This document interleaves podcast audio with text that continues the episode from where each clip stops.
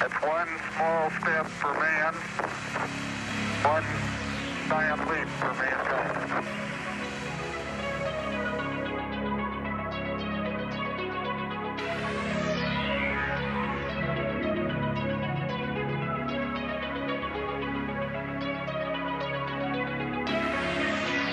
From the heart of Appalachia, located under a shopping mall near the city that moves mountains, you're listening to Here to Chew Bubblegum.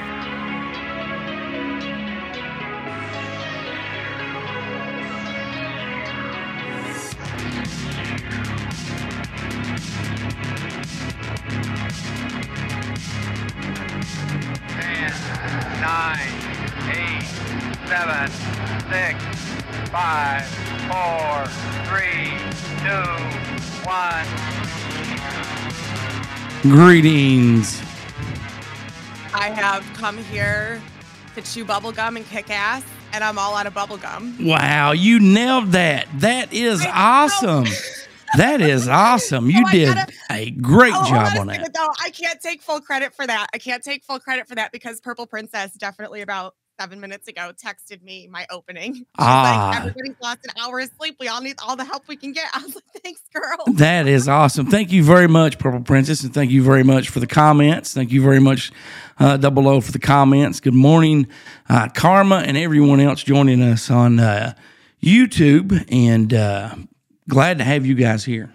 So I am feeling a little bit under the weather, so I don't know how long we will go today. We will try to give you at least an hour. That's what she said. That's what she said. We are here, episode 123 of Here to Chew Bubblegum. Welcome in, everyone. Can we just hold on? Can we talk about that for a second? Yes. 123 episodes. I was like, damn.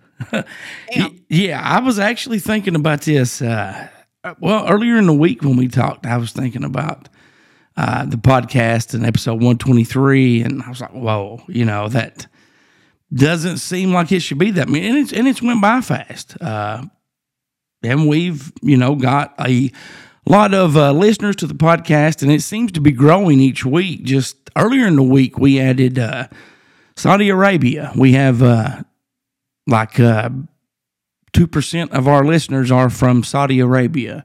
So... Oh, 123! I just realized that. That's why I wanted to talk about it. James picked up on it. I just because I was typing it in the title when I made the broadcast. I was like, "Damn, 123 episodes," and then I got thinking about it for a second, and I was like, "Fuck, what episode did I come in at?" And we were like in the 40s. Yeah, high 30s maybe. Yeah. I think it was episode like 39 or 40 or something like that that I came on. Yeah. I'm like, it just hit me this morning different. I don't know. It just hit. Oh, why it does that? You know, and as they're mentioning in episode 138, I want to let you know right now and give you plenty of heads up so I don't drop a bomb on you. The planning of that entire episode with the show format and everything that we, you know, monitor and stuff will be done by the queen of the flock. See, I meant to do it that time. So, what am I doing? Hold on a second. What am I responsible for? Show 138. The whole episode. The whole entire episode. Fuck. Okay. You format it. You come up with a sub. Every single thing. So cool. No pressure. No. You know, because 130. Tell people that may not know, why is 138 important to you? So it's not just 138, and this started. So I haven't talked about this in a while. People just, it's just a thing now. It's just my life. So this started. This goes all the way like back to even before the garage days, and I just kind of started seeing like this taps into the synchronicities and angel numbers and messages and like guides and stuff like that. So this is a little more like woo-woo than we usually talk about, right? But they all have meanings and messages, and they're significant. And usually like in the awakening process, and when you like first take that huge deep dive in your spiritual journey, you'll start seeing 11:11. And that's usually how it starts. It's actually on the map, 11:11. and angel numbers and synchronicities and all sorts of shit like that. And my numbers, like, they started out at 1111, 1010, 1212, 111, 2223, right? Like, I was getting all of the similar ones, and then it started to change, and it started to be 1138. And 1138 is significant to me because that's the address of my house that I grew up in. Like, my dad still lives there. That's 1138. Awesome. Yeah, I'm not going to give my address out, but it's 1138, right. Rochester, New York. And well, technically it's not Rochester, but that's fine. It doesn't matter. And so since, like, for probably 3 years now, it doesn't matter. I check out at the gas station. I check out at the grocery store. I see my notifications pop up on TikTok. I see the numbers on a video commenting. I just so happen, look, it's 8:13 right now. I just so happen to check the time on something. I pick my phone up. It doesn't matter. It's 8:13, 3:18, 11:38, 10:38, 1:38, 8:31. It doesn't, any combination of those three numbers. I just kind of smile to the universe and say thank you and take it as a sign that I'm on the right fucking path. That is awesome. I used to have, I used to be drawn to the number 711 for quite, I don't know, for I guess a few years. Well, probably longer than a few years. But then it seems like over time that number for me is 3, you know, so. 3. And I'm not into NASCAR, so, and I do know that Dale Sr. was number 3, but, you know, I'm really not into that. But 44.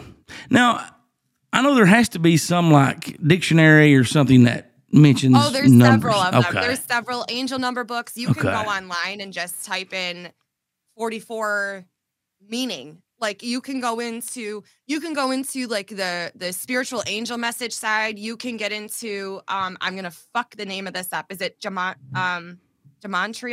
Like, the study of numbers. And that's where you start getting into, like, a different side of the numbers and the meaning of it. And then you, like, break all the words down. And that's where, like, the QAnon gets into, right. Is it gematria? Is that how you say it? Jumanji. No, it's not Jumanji. I know. That's the game we're playing right now that we need to stop. Yeah. No, I think that you had it pronounced right when you said it. You know what I'm talking about. Oh, though, yeah. Right? Like, yeah. A sign of value, and then it, like, breaks down the numbers and the letters and everything. Yes. James says yes. So, okay, we're good. I'm saying it correctly. Okay, thank you. See, well, yes, she is. So. Demontria. There it is. And sometimes I know what I'm talking about. I might not get the words right, but I know what I'm talking about. There's just some words that I cannot pronounce, and I don't know why, because I used to be able to say them and pronounce them correctly, and it's like I just get tongue-tied. Are there any words that you struggle with just for your whole life that you just cannot say? Because I have 2 of them. I can't remember any. When I was younger and I was, like, in first grade and I was learning to read and stuff, I did have a problem distinguishing and pronouncing it versus hit. And I knew what it meant, but I would pronounce it wrong. That's the only one that actually comes to mind. Karma and I both have the same word. I cannot say specific. Specific. That one. Okay. Yeah, it's specific. And Worcestershire sauce. I can't say that one either. Worcestershire sauce. That's what she said. But speaking of Karma, she was a guest earlier in the week on the latest episode of the Flock Podcast. It was. That was an awesome episode. I love how she did the 2-camera thing when she was like a lot of setup beforehand. Like, we had a whole other, like, we did that. That was awesome. That was awesome. Now let me ask you a question. Where you guys worked that up, did she have some kind of software or special board on her end to switch back and forth with the cameras? Okay. No, what we did is I just sent it out like a regular link, like I do to you, and then just like how when we have guests log in on their phone. She just did that, and then what we ended up doing was I had her go through on her computer is where she saw her, and her phone was over her products, right? And so her computer, I had her mute that site because right. It was an echo, right? So we had to mute that. We had to turn the volume all the way down on that site. And then all of the sound and everything was coming through her phone. That is awesome. The other one was just up so that you could see her. Right. That is awesome. I mean, that was a great episode. But it seems like every episode is a great episode. And because I listened until like maybe there might have been like 12 minutes left, less than 12. My internet at home did what it did here a little bit earlier. And when I logged back on, there was the end credits. I'm like, well, shit. But I went back to where I'd left off at and finished it up. But that's great. You did great, Karma. Love that episode. And everyone, be sure to watch and check out new episodes every Tuesday night at 8 p.m., courtesy of the Flocking Network, exclusively on YouTube. Who will be your guest this week, Rebecca? So we have a longtime Flocker, Jeannie, coming on, and she kind of, the way that I understand it, which is why I want to talk to her about it, is she kind of runs and is starting this program for women who are in getting out of and starting over out of narcissistic abusive relationships. So that's what we're going to talk about on Tuesday. That is. And it's like, it's the process of like leaving the narcissist and like what that even looks like. And then it's, she's big on the, like the, for lack of better words, I almost want to call it like the rehab after, right? Yeah. Like getting back on your feet, figuring your life out and not having to deal and be reliant on that, because there's all these, you know, things to get out of the relationship, but it's not how to like restart your life and make sure that you're going to be okay and become independent and self-sufficient and reliant. So that's what we're going to talk about. Oh, I can totally understand that. Let me hook something up real quick. Aftercare. There we go. There's a good word for it. Yes. Before we go to emails really quick, give me just a moment here.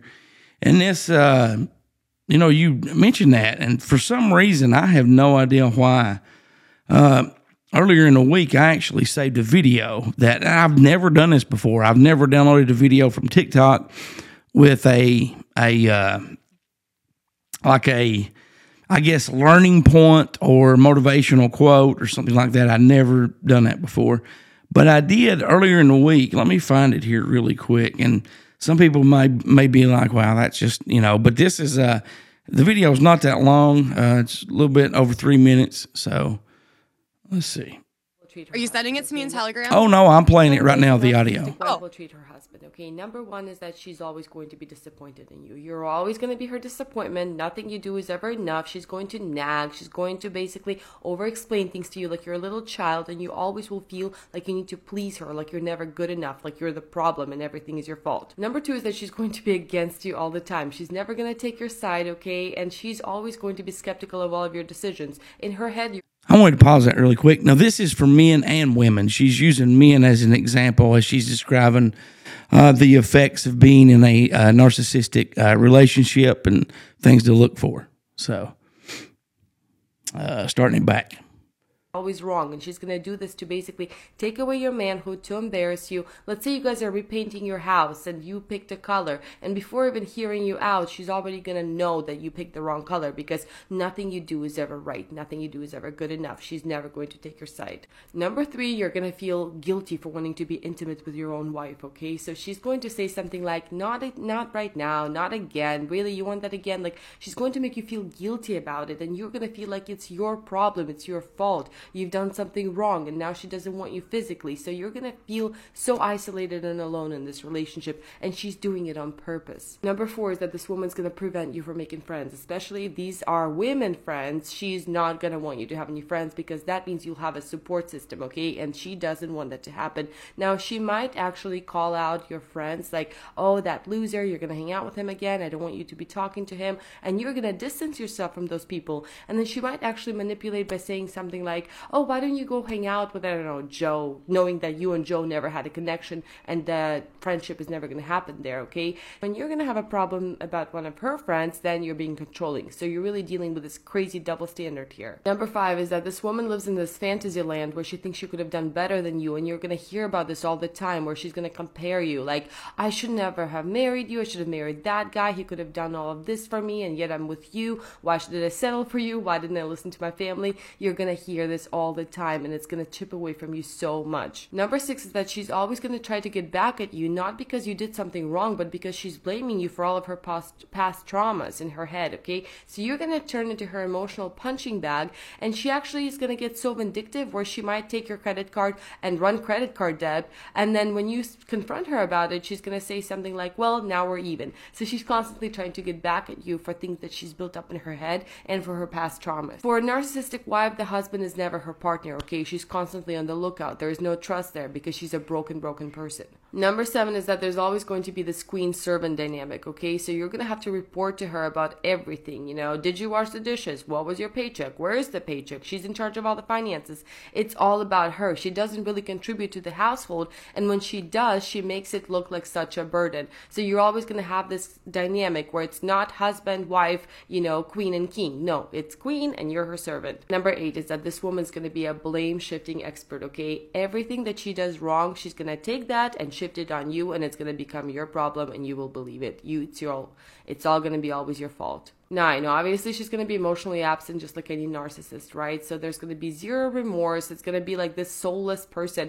And when you will try to communicate emotions, you're going to hear something like this from her, okay? What do you want from me? We're talking. How much more can I give you? Because she doesn't have more to give. And number 10, you're going to hear a lot of threats about her leaving, okay? She's going to threaten you with divorce all the time. All the time, so get used to it. There you guys have it. I hope this information is helpful for you, and I will be posting much more detailed video on this content on my YouTube channel. So that's pretty much it. And I have no idea why I downloaded that. I think I downloaded Thursday or Friday is when I downloaded it. I can't remember exactly. What's your thoughts on that? I mean, as far as... you know, the way that she went through the numbers and, you know, because me personally, and I'm asking the audience this, I've seen those traits in people before, lots of them. What's you guys watching on YouTube, what's your thoughts on that? And while they answer that, Queen, what's your thoughts on the video as far as you mentioning narcissism and then me having that for no reason? And your mic is muted. Amateur hour. I muted it for the video because I didn't want it anyway. Gotcha. But I don't remember how I started that. What did I just say? I had a brain fart. The mic muted thing. Yeah. Nothing doesn't happen for not a reason, right? Everything happens for us. So you obviously like subconsciously that video got saved because of something, right? Popped up on your, has your algorithm been doing that too? Where like all of a sudden it'll like drastically switch. You're like, I was just thinking this. Oh yes. And you know, it has been quite refreshing this week that mine's changed and there's been other stuff popping up. So yeah. As far as, like, what she said in the video, like, I mean, there's, and I was following along with the comments while the video was going, and, like, the distancing of the friends, like, and I do agree with James on that, too, like, damn, like, that, there were some flashbacks in that, because I've been in past relationships where, like, now looking back, I can see the entire path of dumpster fires and red flags, you know what I mean? Right. Like, I fucked up. All right. Big time. A lot of times. But that is the number one thing is that isolation is that never enough is you just become this, like this punching bag, but then these little moments become so good. And you see that and you hang on to that and you just get stuck in this fucking cycle and you start to convince yourself that, oh, this is just how relationships are. Like we're supposed to fight. If we're not fighting, then we're not in a relationship. And you just, you get trapped. And the best I can remember, oh my God, I used to be in therapy a long time ago. And here's some personal shit about the queen. But I was in a really rough relationship at the time that I was in therapy. And this was a while ago, like back when I still lived in New York. And she was like, what's it like? And the best way that I could describe it was that one M song with Rihanna. Is it Love the Way You Lie? Yeah. Yeah. You know that song? Yep. That's the best way to describe it. It really is. I mean, there was some physical abuse in that relationship, but it was mostly mental and verbal. And that shit fucks you up.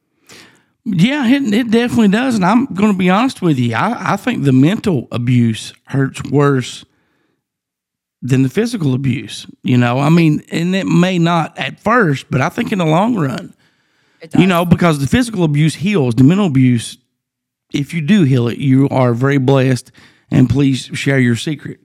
But, you know, there's stuff that stays with you throughout life with the mental abuse. And I think somebody narcissistic, that's one of the first things they want to, not necessarily, you know, when you first meet them and you're going out and, you know, you're just starting, if they break up with you, it's because they see that they can't control you. You know, they have, you know, they don't have their hooks in you, so to speak. So. Well, and then there's that whole 3-month thing, right? Have you heard about the 3-month thing? What's that? That people can only keep their mask on for 3 months. Yes, I have heard that. Mark, people's true colors start to show because they can't keep up the facade anymore. Oh, that's 100% true as well. So. And that's any relationship. Yeah. That's with any person. Like it's 3 months. You got 3 months. That's your probation. Well, hey, let's see how you are. Let's see how you are on month 4, month 6. Let's push it. I mean, and that's, you know, that's very accurate. I can attest to that. You know, the 3 month people do, you know. Sometimes you don't make it 3 months. Exactly. We're going to move on to some listener email. And both of these people that wrote in this week, it's been a while since they've wrote in. The first one is Planet Nine, and he says, hello, everyone. It's been a while. Been dealing with a lot of stuff. I'm back and better, for now at least. I will take what I can get. Crazy what's been going on in the news, huh? So much going on right now. Almost feels like everything is coming to a head, or at least it's beginning to. What are your all's thoughts? Roswell. Thank you very much, Planet Nine. Queen, I'll let you answer that first. Well, I think it ties back to what we were kind of talking about the last couple episodes with like the disclosure and everything like that, and tapping into. Remember, we were talking about that documentary that we watched, and the fact that like, okay, so let's hold on, we gotta back up here. Let's go with the theory that we're not alone here, right? Mm-hmm. Okay, we're not alone. And there are these other governing beings that, you know, it's like a management system. It's like a pyramid, right? Like anything's got to have some sort of flow. Think, you know, from The Office, how Dwight had the flow chart. And he's like, oh, yeah, you could just skip right over here and you give me control over everyone, right? But it's these powers that are working with these elites that are trying to keep everything. And the aliens, these others, they want full disclosure because. Here's how I view it, is going along with Dolores Cannon's theory of planetary ascension, right? You raise your vibration, it ripples out, it raises other people's vibration and energy, and then it raises the consciousness level of the planet and so on and so forth. So then that ripple effect must also continue out. So as we raise our consciousness level with full disclosure, with understanding everything, with being able to communicate and have intergalactic fucking trade with these beings, we're going to then raise the consciousness level of everything together. But the elites, they don't want this because they lose their power. That's a lot of great points to point out there. So to wrap it back up to the question is everything's coming to a head. Yeah, it has to be because these contracts are ending and this information has to come out. Well, it has to.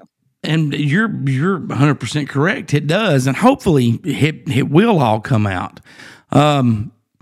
You know, for the last couple of weeks, if you listen to the podcast, I've not done the news, not because I've, you know, well, I mean, I'm always rushed for time, but the same thing over and over has just been like UFO news. I mean, which I love talking about UFO news. And if we do the news today, you know, in the show, which we probably will, that's all the like news stories that it is UFO news. But I think that everything is coming to a head, and more as time goes on, things, you know, we find out more. Hey, the government filmed this in 2004, the government filmed this in 2017, you know, and, you know, for years, 70 plus years, aliens don't exist. UFOs don't exist. Going to our government, spending money, creating an office specifically for checking out UFOs, UAPs, whatever. So I'm excited about it. And then look at everybody over these last 70 years, because we just watched the Bob Lazar documentary. Like, everybody over these last 70 years that has been hunted down and fucking killed because of their knowledge, right? They're trying to silence because they don't want the truth out, because it's going to... one of two things is going to happen. Well, or at the same time, both things are going to happen, is everybody that... It's going to be split into two categories, right? So it's going to be everybody that's here for it. Right. Aliens exist. We already know. I see the UFOs. We all saw the 20 fucking lights fly through the sky, right? And then there's going to be this other group of people that truly do not believe. And that information, that's going to be the scary part. It's not going to be the people going, I told you so. It's going to be the people that are still hardcore fucking in denial, that will not be able to accept that reality because it breaks their internal model of what they think reality is. And they're going to lose their fucking mind. I think you're correct. That's, I thought about disclosure a lot. I mean, if you've watched any television show or, hey, Brian, good morning from England. Thank you very much. Yeah. You want to go ahead and read his comment real quick, Rebecca? Hey, Goose, here in England, seen reports in the last few days on TV about the Pentagon spokesperson said a mothership is in our solar system sending probes to Earth. Actually, that's one of the news stories that I've got this week. And, you want to talk about that? Yeah, we can talk about that for just a little bit. You know, when you've got the Pentagon, you have a leader at the Pentagon that says a mothership is in our solar system. I mean, don't discard that report. Check it out just a little bit and form your own opinion, because if you're one of those people like she described earlier, that's just flat out, I'm seeing this is happening, I don't believe it. If you have that attitude, then, depending on what happens, if they do disclose, or when they do disclose, I don't think we're going to be like fighting them and so forth. I think they will have to make a point, and this goes back to what I was originally saying just a few moments ago. If you watched any UFO movies, TV shows, read any books, whatever, back in the 80s, they always seem to announce, like, when they were showing the news scene or they were announcing an arrival, they're like, well, the city of so-and-so or the state of so-and-so is asking civilians not to go out and fire at these ships. I think they would have to make an announcement for people not to shoot the aliens that are out walking among us. It cut out like 2 seconds before you finished that. Are you serious? Okay. Those might be the aliens that are walking among us. So I just think it's funny. Like, your video started fucking up. It got all splotchy and shit. See, that is Tony again at it. Tony, please stop what you're doing. But hey, we need a sound effect to kick Tony out. Okay, let me see what we got here really quick. I got the... Here's my Snoop Dogg effects. Okay. One of those is processed. 4 of those, I lost them. And that is a long story. You lost them? It's not my fault. So it's not my fault. It's not your fault. I actually started to tell you that weeks ago, and I had it on the list, but I just hadn't got around to crossing it off yet. God. So, yeah, but I do have one. I may try to find it if we take a break. Did you lose them with the destructions to the moon? How did you know? How did you know? Oh, but let's see. What was I doing? Going through sound effects. Okay. What about this one when we think Tony's listening? Oh, I like that one. You like that? Oh, I like that one, okay. Tony. Let's see. We also got out of here, Tony. Oh, those. I'm going to mark some of these. Let's see. That's the show outro. I like the other one for Tony, like you said. Yeah. Mm-hmm. So, and this is the last one, the rim shot. So, then the other stuff, let me get back. Yes, go ahead. So we were talking about the news article, and we were talking about the fact of shooting the aliens that live among us, right? Right. That's where we were at before your shit started fucking up? Yes. Okay. And I just think that, in the movies, they made the announcement, please, so-and-so advises do not shoot at the ships. You may start a war. They're going to say, do not shoot the aliens, So. I just don't understand why we just, wake up and choose violence. Why? I have no idea. Why do we automatically assume that everybody is just trying to attack us? I think that will be the people that don't have the attitude of, I'm seeing it, but I don't believe it. It will eventually come back around to that, for violence to, do whatever. And I think that, you could have people that never come back from that. They're permanently in that camp. And those are the people that would not make it in a situation like that and go crazy. So, okay, next email is from X-Files fan. This might be far-fetched, but has anyone thought it's possible that aliens might have destroyed the dinosaurs? After they were wiped out, aliens put humans here? Crazy question, I know. I love your thoughts, Queen and Goose, and thoughts of the YouTube viewers. Thank you for taking the time to read my email. That's a very, very good... Go ahead. When I read that email earlier in the week, I'm like, I'm definitely going to use that on Sunday because I've never really thought about that.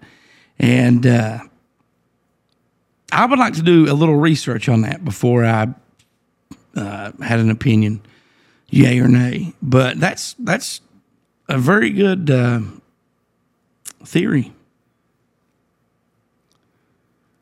What about you, Rebecca?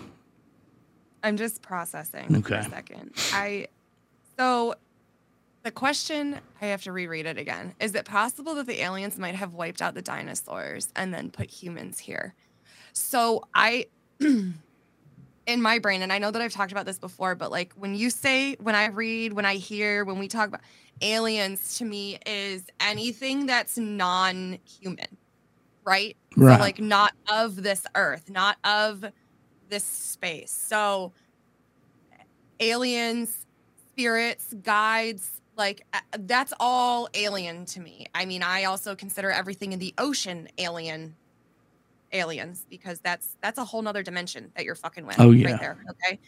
So did they wipe out the dinosaurs? Maybe. Maybe it wasn't so much, we're just gonna fucking trash this and start a whole new project, or was it more of they were trying to do something and that happened to be the result of it? Oh shit, we fucked up type of deal, because I don't believe that it wiped out all dinosaurs. And when we say dinosaur, are we just talking about land? Because if you look at the ocean, those ocean dinosaurs are still very much alive, and then you look at crocodiles and alligators and a lot of the reptilians, and then reptiles, not reptilians. Oops. And then, look at fucking chickens, for Christ's sake. You tell me that's not a dinosaur. And now our shit's fucking up again. Oh my God. Do your Tony button. Fuck, man. Stop it, Tony. So I don't think it's a crazy question. And then I saw another comment up here a little bit ago for, I think it was James, about the Anunnaki. Mm-hmm. I mean, I don't think it was on purpose. I like Shitmess's comment there. Not far-fetched. I saw a thing. Oops. I thought I... What the fuck happened to it? There it goes. I saw a thing once where a scientist said that the dinosaurs were the greatest and longest science experiment, 70, 80 million years long. You know, that's a very interesting theory, and I thank you very much, X-Files fan, for writing in with that email. I'd never really thought about that. I'm going to do a little dive on that. Yes, Brian, the Loch Ness Monster. I think the Loch Ness Monster is an eel, and the lake that it's in is a portal. I had never thought about that being a portal. As far as eel, do you think it would be like a I guess it would be a freshwater eel? Do you think it's like just a giant species, or? I used to love to. It might even be a hybrid eel that can live in fresh and salt water. You know, they actually are seeing that happen in alligators. That they're, you know, normally they're out, you know, to, you know, they're freshwater, and they've been spotted on beaches and, you know, in the sea and. Is it salmon? Yes. That can switch? Switch? What do you mean? Between salt and freshwater? There's a fish. Oh, okay. Yeah. Is it salmon? I think it may be. Well, someone will correct me in the comments somewhere. But the Loch Ness Monster, we know we're going to have to do a segment on Loch Ness Monster because we are going to have to do. Can you make a note on that? We are going to have to do a segment. Definitely. I could just use an eel and put a GoPro camera on it and see where it goes. Yes. Yeah, that is a great idea. I want to go to Saturn. Eels can do that. Cape Cod eels go through sand and get into fresh ponds. Okay. I knew it was... Sharks? Yes. There's some sharks? Yes, that is right. Sharks, what is it? Over the last... what did they say? 30 years is... You're starting to have some freshwater sharks.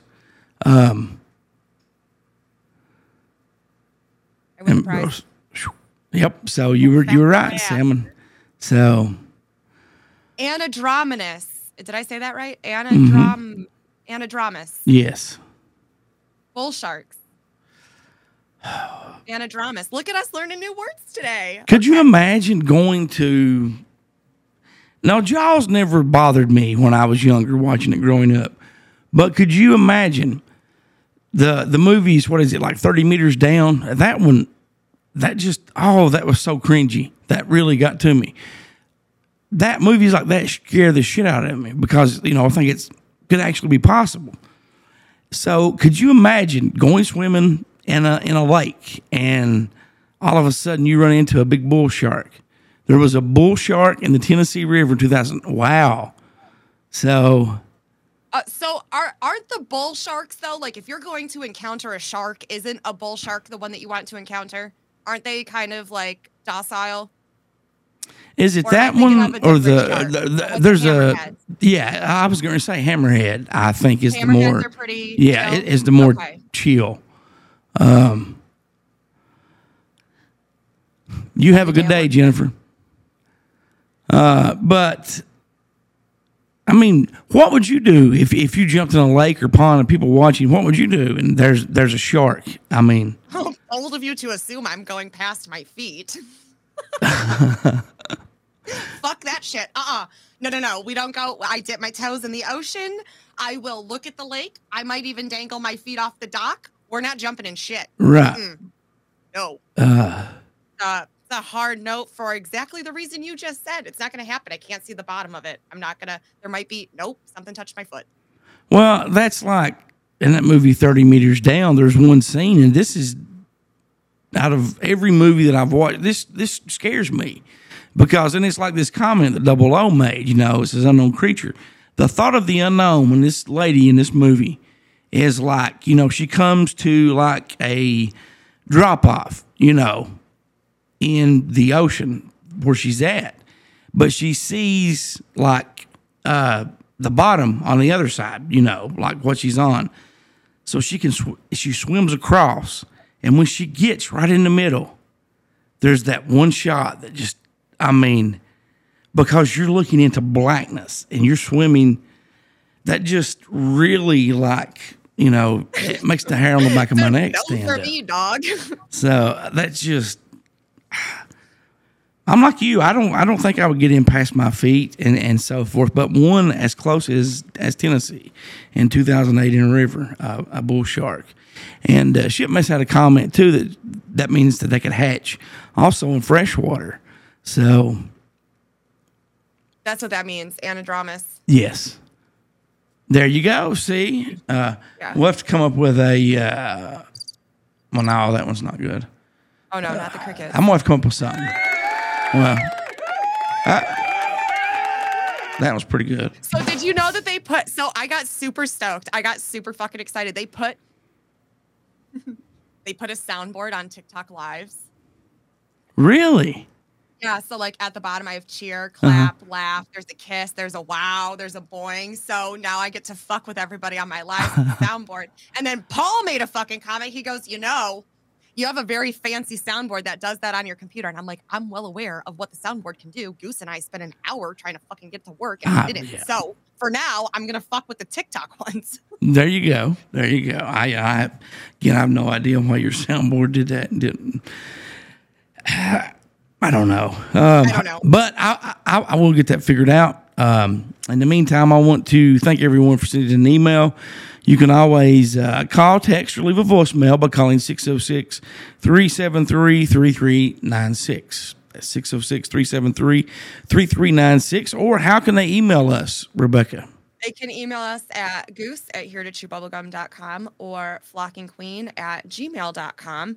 They can also email our producer, Shitmess, at heretochewbubblegum.com, and I have to make a tag for those because I don't have one yet. And then we also have another email, the Flock Father, yes, at heretochewbubblegum.com. And is he the assistant? He's the assistant to the producer. Assistant to the producer. Yes. There we go. But fucking figured out. Let's see. Where was the? There we go. We're going to. Do you need to take a break, or are you good? Or do you want to take a little? You want to take a 7-minute break? Sounds good to me. We can take a 7-minute break. Come back and talk quickly. Well, not quickly, but we'll talk about Chan Thomas, and I'll tell you who he was, what he did, and we may even. You know, we probably won't be able to get through a lot of it today, but we'll get the basic feel for it. But anyway, you're listening to Here to Chew Bubblegum. We'll be back in just a moment. This beat is my recital. I think it's very vital to rock and rhymes right on time. It's a trick, here we go. It's a trick to rock and rhyme is right on time. It's trick, yeah. Trick, here we go. It's a trick to rock and rhyme is right on time. It's trick, yeah. Little girly, her hair was kind of curly. Went to a house to bust out of that. Greetings, hey everyone, Goose here. If you've not checked out the Flock Podcast, check out what you've been missing. Hi, Flockers. Welcome to the Flock Podcast, which is a little bit of everything, brought to you by the Flocking Network. Tonight we have Ruby, known as it's Crazy Train 88, right? Crazy Train 88. Crazy Train. I change them up. Crazy Train, okay, some numbers. Crazy Train with some numbers. All right. And TikTok and Telegram. And I have been looking forward to a conversation with you. Oh, you're this way. I got to look over here. I've been looking forward to a conversation with you for a very long time. And like, I've gotten little bits and pieces of your journey, and to be able to put this whole thing together tonight, I'm super stoked for this. So I'm very excited that we get this opportunity and to do it live. Me too. I feel a lot of people are going to benefit from this story. I hope they do. We have a very special guest, and I know that some of you Flockers have been waiting for this moment. Recently, Bob was on the show. So I have a list of random questions that I want to ask you, and they're like get-to-know-you questions. Bob revealed what he does when he gets home from work. What's the first thing you do after getting home from work? Catch me and you put me in the zoo. I'm the only animal in there that can shit in his hand and throw it at the glass. That's TMI, Bob. Anyway, be sure to check out the Flock Podcast every Tuesday night at 8 p.m. on the Flocking Network, exclusively on YouTube. Are you a horror movie fan? Yeah, I dig horror movies. Are you searching for a great internet horror talk radio show to listen to? Why, sure, that sounds quite spiffy. Then you need to tune in to Deadpit.com. It's the original horror talk radio show. Deadpit is a show by the fans and for the fans. Uncensored and unbiased opinions are the goal of the show, giving fans honest reviews on new films and vintage classics of the horror genre. Make Deadpit.com your #1 horror station destination. The bird who has eaten cannot fly with the bird that is hungry. Cherish youth, but trust old age. Wisdom comes only when you stop looking for it and start living the life the Creator intended for you.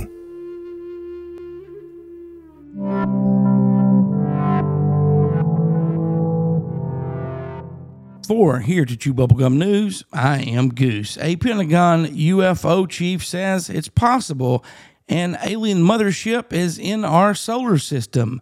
The Pentagon chief, who turns out to be Sean Kirkpatrick, says that an artificial interstellar object could potentially be a parent craft that releases many small probes during its close passage to Earth. Kirkpatrick, who was appointed as director of the AARO when it was founded in July 2022, previously served as the chief scientist at the Defense Intelligence Agency's Missile and Space Intelligence Center. The AARO was established to investigate unidentified objects of interest around military installations, according to a Pentagon press release. Florida is rising in the rankings of UFO sightings, and that has astronomers asking what's up there. In South Florida, the UFO sightings over the past few weeks have risen drastically. So a local station, CBS4's Gabriel Orzola, looked into what's going on behind the sightings in the sky. The report says that it could be satellites, the International Space Stations, or weather balloons. An official from the South Florida Amateur Astronomers Association, and that was President Steve Lunsberg. Every Sunday, he and hundreds gather in Markham Park with telescopes to look into the night sky. For the most part, most of the UFOs we see can't be explained, he goes on to say. So the group started in 1959, and some of those folks were considered ambassadors to the U.S. Army. UFO of God explores another aspect of the UAP mystery. Millions of people go through life-changing experiences such as battles with illness or a brush with death. Many credit their survival to divine intervention or something beyond themselves. Chris Bledsoe is one of those persons, and this is his story.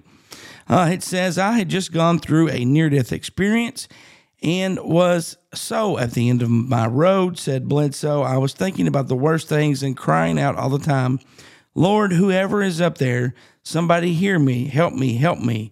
It's all I could do. Bledsoe continued to say, as his life changed forever during a fishing trip in 2007. Bledsoe says at the time he was very sick with Crohn's disease and his business was struggling to stay afloat. It says Bledsoe shares the experiences in his new book, UFO of God, which hit store shelves in February. Its March 1st release date was moved up, and something incredible took place. As the revelations in the book say, the holes in national security and these shoot-downs of a Chinese spy balloon and three other unknown objects identified as UAPs. In Monroe, Connecticut, a man called the police recently to report something he saw strange in the night sky, green and yellow lights. The caller went on to say that the UFO was in the Henny Penny / Stevenson Lumber area of Route 34. The call came in at 1:56 a.m. this past Monday. This call was investigated by the Monroe, Connecticut Police Department, and they said no UFO was located. In entertainment news, Jennifer Lawrence's No Hard Feelings looks like a raunchy good time. Sony has released a trailer for her forthcoming movie, No Hard Feelings. In the film, Jennifer Lawrence plays a woman named Maggie who, in order to save her home, takes a job that entails trying to seduce a shy 19-year-old. The R-rated trailer is not safe for work, though that may depend on where you work at. It opens up with Lawrence having some financial issues before she answers an ad from some helicopter parents looking to bring their son out of his shell.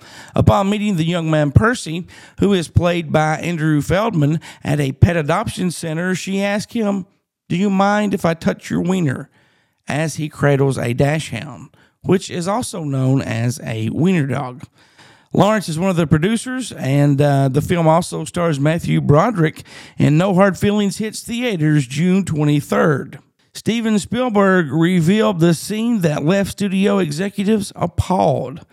Hollywood icon Steven Spielberg got some rough feedback early in his career, with one studio hating his work so much that they brought someone else in to reshoot the entire thing. The three-time Oscar winner told The Late Show host Stephen Colbert about his experience on the TV horror anthology series Night Gallery. This was a series he directed, in part one of the episodes, and the pilot... It was then brought back for another segment after the show was picked up. He said that did not go well. His segment was about 11 minutes long, and he decided to do it mostly entirely as a single camera shot. It was staged, the whole thing, to get it in one shot, he told Colbert. I storyboarded it. I rehearsed it. Everyone was really excited about it. Everyone but the studio bosses. When they saw them on the rushes the next day, they were appalled, he said. Where's the close-up coverage? Where are the over-the-shoulder shots? Where are the shots that make it look like a television show? That led to a phone call from an executive who called Spielberg's work one of the most irresponsible experiences I've ever had with a director working for me. The unnamed executive told Spielberg that they were going to reshoot the entire segment with another director. Spielberg wouldn't name the executive, but said that he ran into him about 15 to 20 years later, and he said that the man had some very nice things to say about me. And finally this week, Ric Flair is full of shit and always has been. WWE veteran slams the Nature Boy. Ric Flair's recent comments about his 2022 in-ring return were not well received by legendary wrestling booker and manager Dutch Mantel. The Ric Flair's last match event was nominated several times in the Wrestling Observer Annual Awards for the worst wrestling match of 2022. Last week, Flair responded to the award announcements by revealing that he made $300,000 for the show. He also told his critics to go fuck themselves. Dutch Mantel disliked the way Ric Flair reacted. Flair's last match took place in Nashville, Tennessee on July 31st, 2022 at age 73. He teamed up with his son-in-law to defeat Jay Lethal and Jeff Jarrett. Dutch Mantel believes fans have every right to vote the Nature Boy's match as one of the worst of 2022. WWE Hall of Famer Greg the Hammer Valentine, 71, recently said that he would like to have one last match against Ric Flair. For Here to Chew Bubblegum News, I am Goose.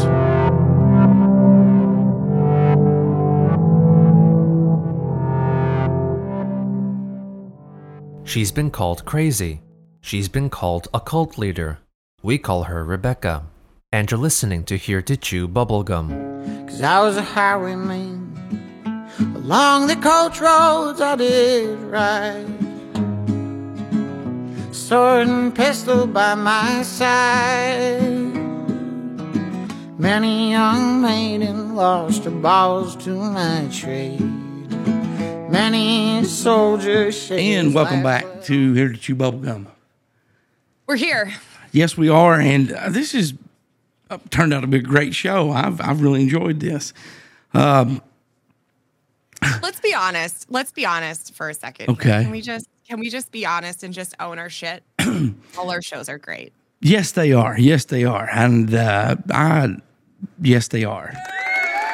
So, little slow on the buttons today, but I just love it when I go off track and then I start, but it comes back around, and I just feel like a good flow is going today. Let's see. We're going to talk about Thomas Chan. He was an electrical engineer, psychic, author, and, okay, you said any words I couldn't pronounce, UFOologist. UFOologist. Yes, there we go. One word, UFOologist. Yes. And I sent you his picture in Telegram, if you do not. You did. You did. And I am pulling it up right now. Great minds think alike. There we go. I'm gonna do this. Okay. Though. Yeah. Now, he was born. His name is Chancey Chan Powers Thomas, and he was born in 1920, February 15th, 1920. He passed away on February 14th, 1998. For those of you that may have heard this, it's kind of. Well, it's true, but it's not true like a lot of people claim. Mr. Chan Thomas had wrote a book in 1965 that was published, and it was banned by the CIA. And in the book, Adam and Eve, the Adam and Eve story, it talked about cataclysmic global shifts in the Earth's electromagnetic field and the increase in the... I lost my train of the increase in the speed of the crust moving towards a continental drift.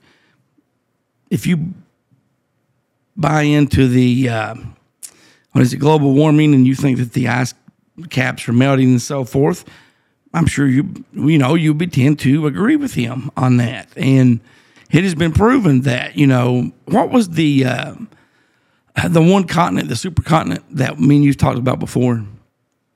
Pangea? Yes. The one before that, the original one. Do you know what that is? Mu, M-U.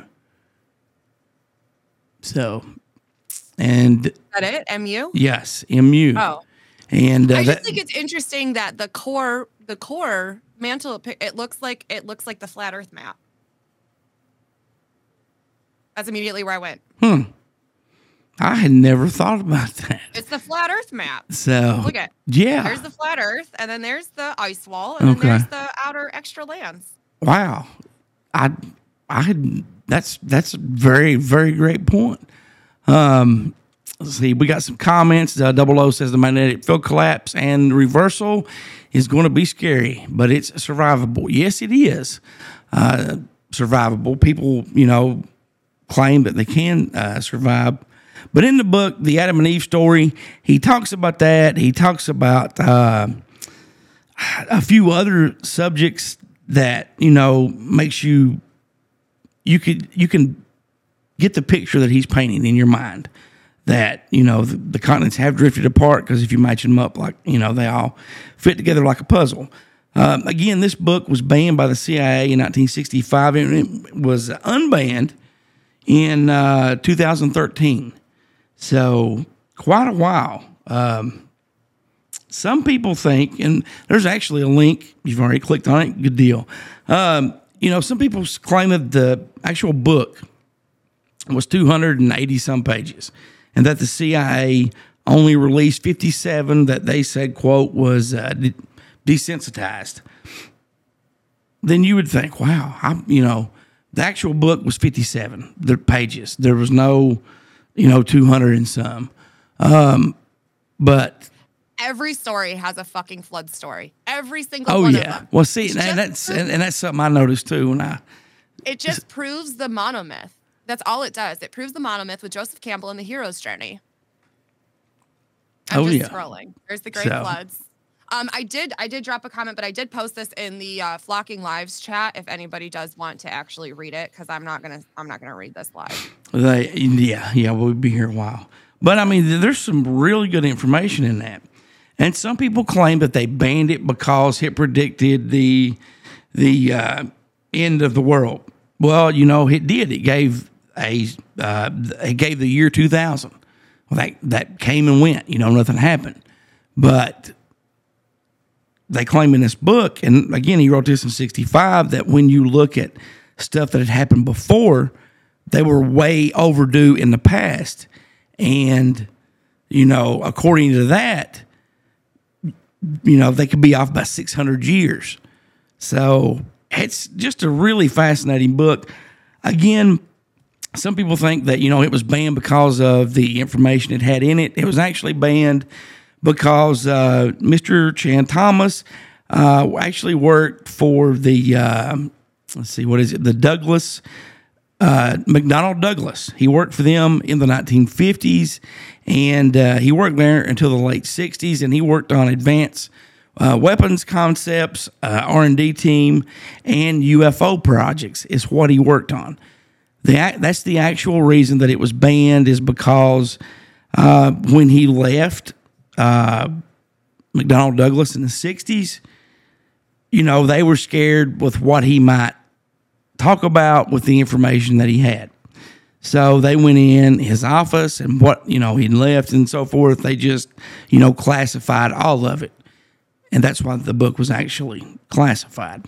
So, but the guy, Chan Thomas, he's, you know, and I'll touch base on this briefly, but he's, I mean, you know, he claims to be a psychic. He's, you know, from the research I did on him, and I did, you know, quite lengthy research, he's really notable for his time, for being knowledgeable about UFOs and wanting disclosure and being straightforward and so forth.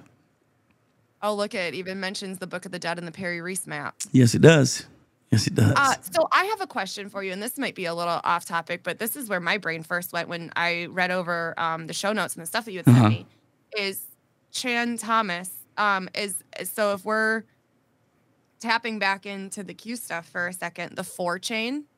Yeah. And it was CHAN. It was spelled like that. Oh. So is that any correlation? You know, no one has ever mentioned that in any of the places that I, you know, visited and read and saw a video and so forth. No one, that was never mentioned. But that's just immediately where my brain went with it, was the 4chan. Yeah. I mean, you know, and that would explain, you know, people describe Chan personally as someone that was really hard to get along with. You know, that he was arrogant and he was just really hard to get along with. So they, you know, they had to have him at McDonnell Douglas, so they never got rid of him, you know, because he had to be there. But he's made other claims. Let's see. He, you know, is a UFO researcher.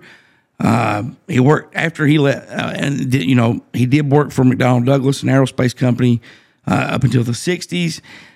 His book, now this was a different book that he wrote. I think it was in the Prelude or something. But he claims that Jesus lived in India for several years, not mentioned in the Bible. And he also claims that Jesus was abducted by UFOs after his death by crucifixion. And he says that the Genesis story is actually true and a parable about the collapse of the previous civilization in an extinction event before Noah's flood, which ties into the, you know, that's one of the things that's going to happen after the continents, you know, flip and the electromagnetic and all that stuff. So, I mean, he's a very interesting character, and I'm sorry we had to rush through it, but we will definitely talk about him some more. Just the part of him being psychic and having ESP, and that just fascinates me in itself. I like this quote at the end of the book. It's on the last page. A little bit of knowledge can be a dangerous thing, or it can be a vibrant seed giving rise to verdant forests and awakening sleeping giants. I like that. I like that a lot. Fun fact, Shitmess says a lot of things happened that day, 6/24/13, which is this the date that's on here? Is that what's, is that what you're... Yeah, well, that, yeah, that, that's, yeah, that's the date the CIA declassified it. What else happened on that day? Just to see, you know, what was going on, how it correlated and so forth. Does anybody, while we're waiting on her to message back, does anybody have any topics that they want to mention that we could discuss before we move on to segment 3 and so forth? If you do have those topics, you know, be typing them out now. I 100% believe in giants, like 100%. There's no way there wasn't. And like, I'm here for the theory that like, because Bax's comment made me think of it with the trees, is,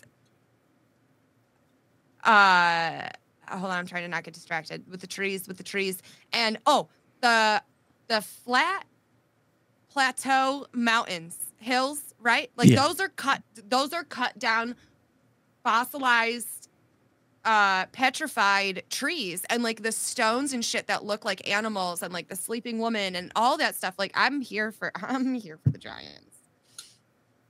There's no way there's not. Otherwise, the Smithsonian wouldn't be hiding the fucking evidence. Because we watched a whole documentary on that shit too. Right. But one of the other things that happened on 6/24/13 is that Snowden's request for asylum from Ecuador happened. Now, see, that's interesting in itself right there. The former Italian Prime Minister, Silvio is found guilty of paying an underage prostitute. But, you know, it's funny when you have stuff like that, you know, come out, you have the cover-up stories, so... again, we will be talking about Chan Thomas later. And did anyone? Let's see. I thought somebody. Let me flip back up here. Shortly after that is when the Smith Modernization Act passed. Tell us just a little bit about that, because I have come across that, but I don't remember what that act was about. If you could share that with us really quick. 3, Alan Myers, American rock drummer, dies of cancer at 58. Ah.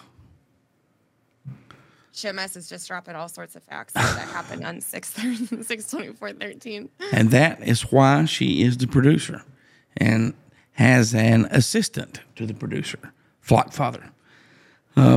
Assistant to the regional manager. Assistant regional manager to the... Oh, I have an office cup today. Oh, this is probably one of my favorite episodes. Is when Jim goes to the other office and he steals Dwight's stationery. Yeah. And sends him faxes from himself, the future. From the future, and he says that the coffee is poisoned, and that's my cup. It says, "Do not drink the coffee. Cordially, future Dwight." Oh, that is funny. Well, we're giants though. 100 feet or 10 feet.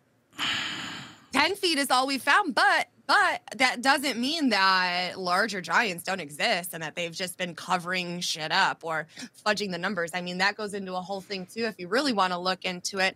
Shitmess and I have actually had these conversations about the fudging of the numbers and the fact that time doesn't exist and our entire history has been fabricated and years of it. It's like they're fudging blanks on a resume. Like, you got to fill that dead space, right? So if the ones were really I's or J's, because if you look at some of these old dates on shit, there's dots above those ones.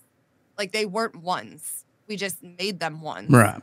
It goes into this whole theory, like, we're not even in the year that we're that they say that we're in. It's just, it's a very long, deep rabbit hole.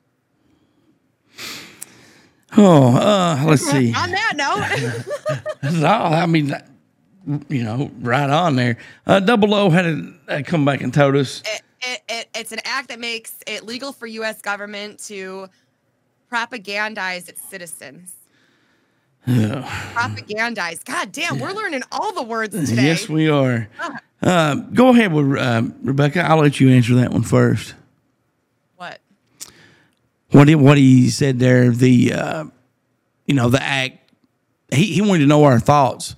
I think, didn't you Double O no, on? No, that? Oh, okay. No. It was shortly after that. Oh, okay. Gotcha. That's what he was saying. Yeah. Gotcha.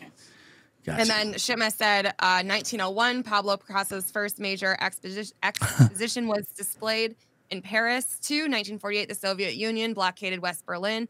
2010, Australia elected its first woman prime minister, Julia Gillard. Those are just things that happened on that date, not 2013, though. But segment 3, the question of the week. Rebecca, take it away. Okay, so the question of the week last week, I have this pulled out. Look, I'm on my shit this morning. Was what are the advantages of being a generalist as opposed to a specialist? So if anybody is new here, the question of the week I drop on TikTok. And I go through and I read some of or all of the comments. Mm-hmm. There's quite a few this week. So what are the advantages of being a generalist as opposed to a specialist? Adaptability for so many different ways to think and approach problems. Cross-application of knowledge leads to innovation and kick-ass trivia games. I like that one. One versus several. Knowing a lot instead of a lot about one thing. Jack of all trades, master of none. With the full quote, being good at a lot is better than being great at only one. There's a couple different variations of that were dropped in the chat. A generalist will have an open mind. A specialist will see only one direction of opinion. You have a more balanced perspective. More rounded humans. A generalist doesn't particularly operate from ego. A generalist will send someone to a specialist. Generally speaking, a generalist is best. Oh, some great comments. Great comments. You get exposed to people from all walks of life, and it helps you see that we're all human. So that was what are some advantages of being a generalist as opposed to a specialist. And I completely agree. I would rather know and be exposed and learn about a whole bunch, which is what I fucking do, but learn about a whole bunch of different things and kind of see where all that takes me and take what resonates and leave the rest and, take what works for me and apply that into my own thing. Right. And kind of just, it becomes this like melting pot of information. And I go back to my original statement that I've hung on to for a while is that if you can't argue both sides, then your opinion is uneducated. If you're not going to take the time to actually look at the dispute, if you can't properly argue the opposite side of whatever opinion that it is, then do you really believe in that? Or are you just following along with whatever the main thing is? So the question for this week. Wait 1 second before you do that.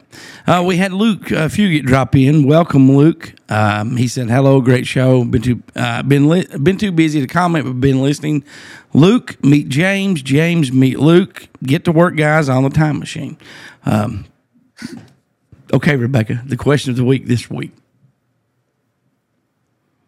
We need a daily double sound effect for question of the week, Dustin says. I will try to find one of those. You have a soundboard quest this week. Hey, I can definitely try to find those. So the question of the week this week is, oh, Jesus Christ, my sticky note stuck to my map, is, are humans more controlled by society than they realize?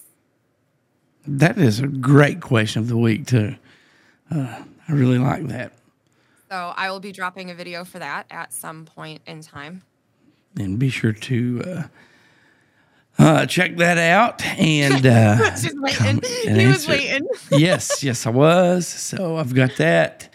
And our TikToker of the week this week was picked by our producer, Shitmess. And she picks To a Patriot Mama as our Here to Chew Bubblegum TikToker of the week.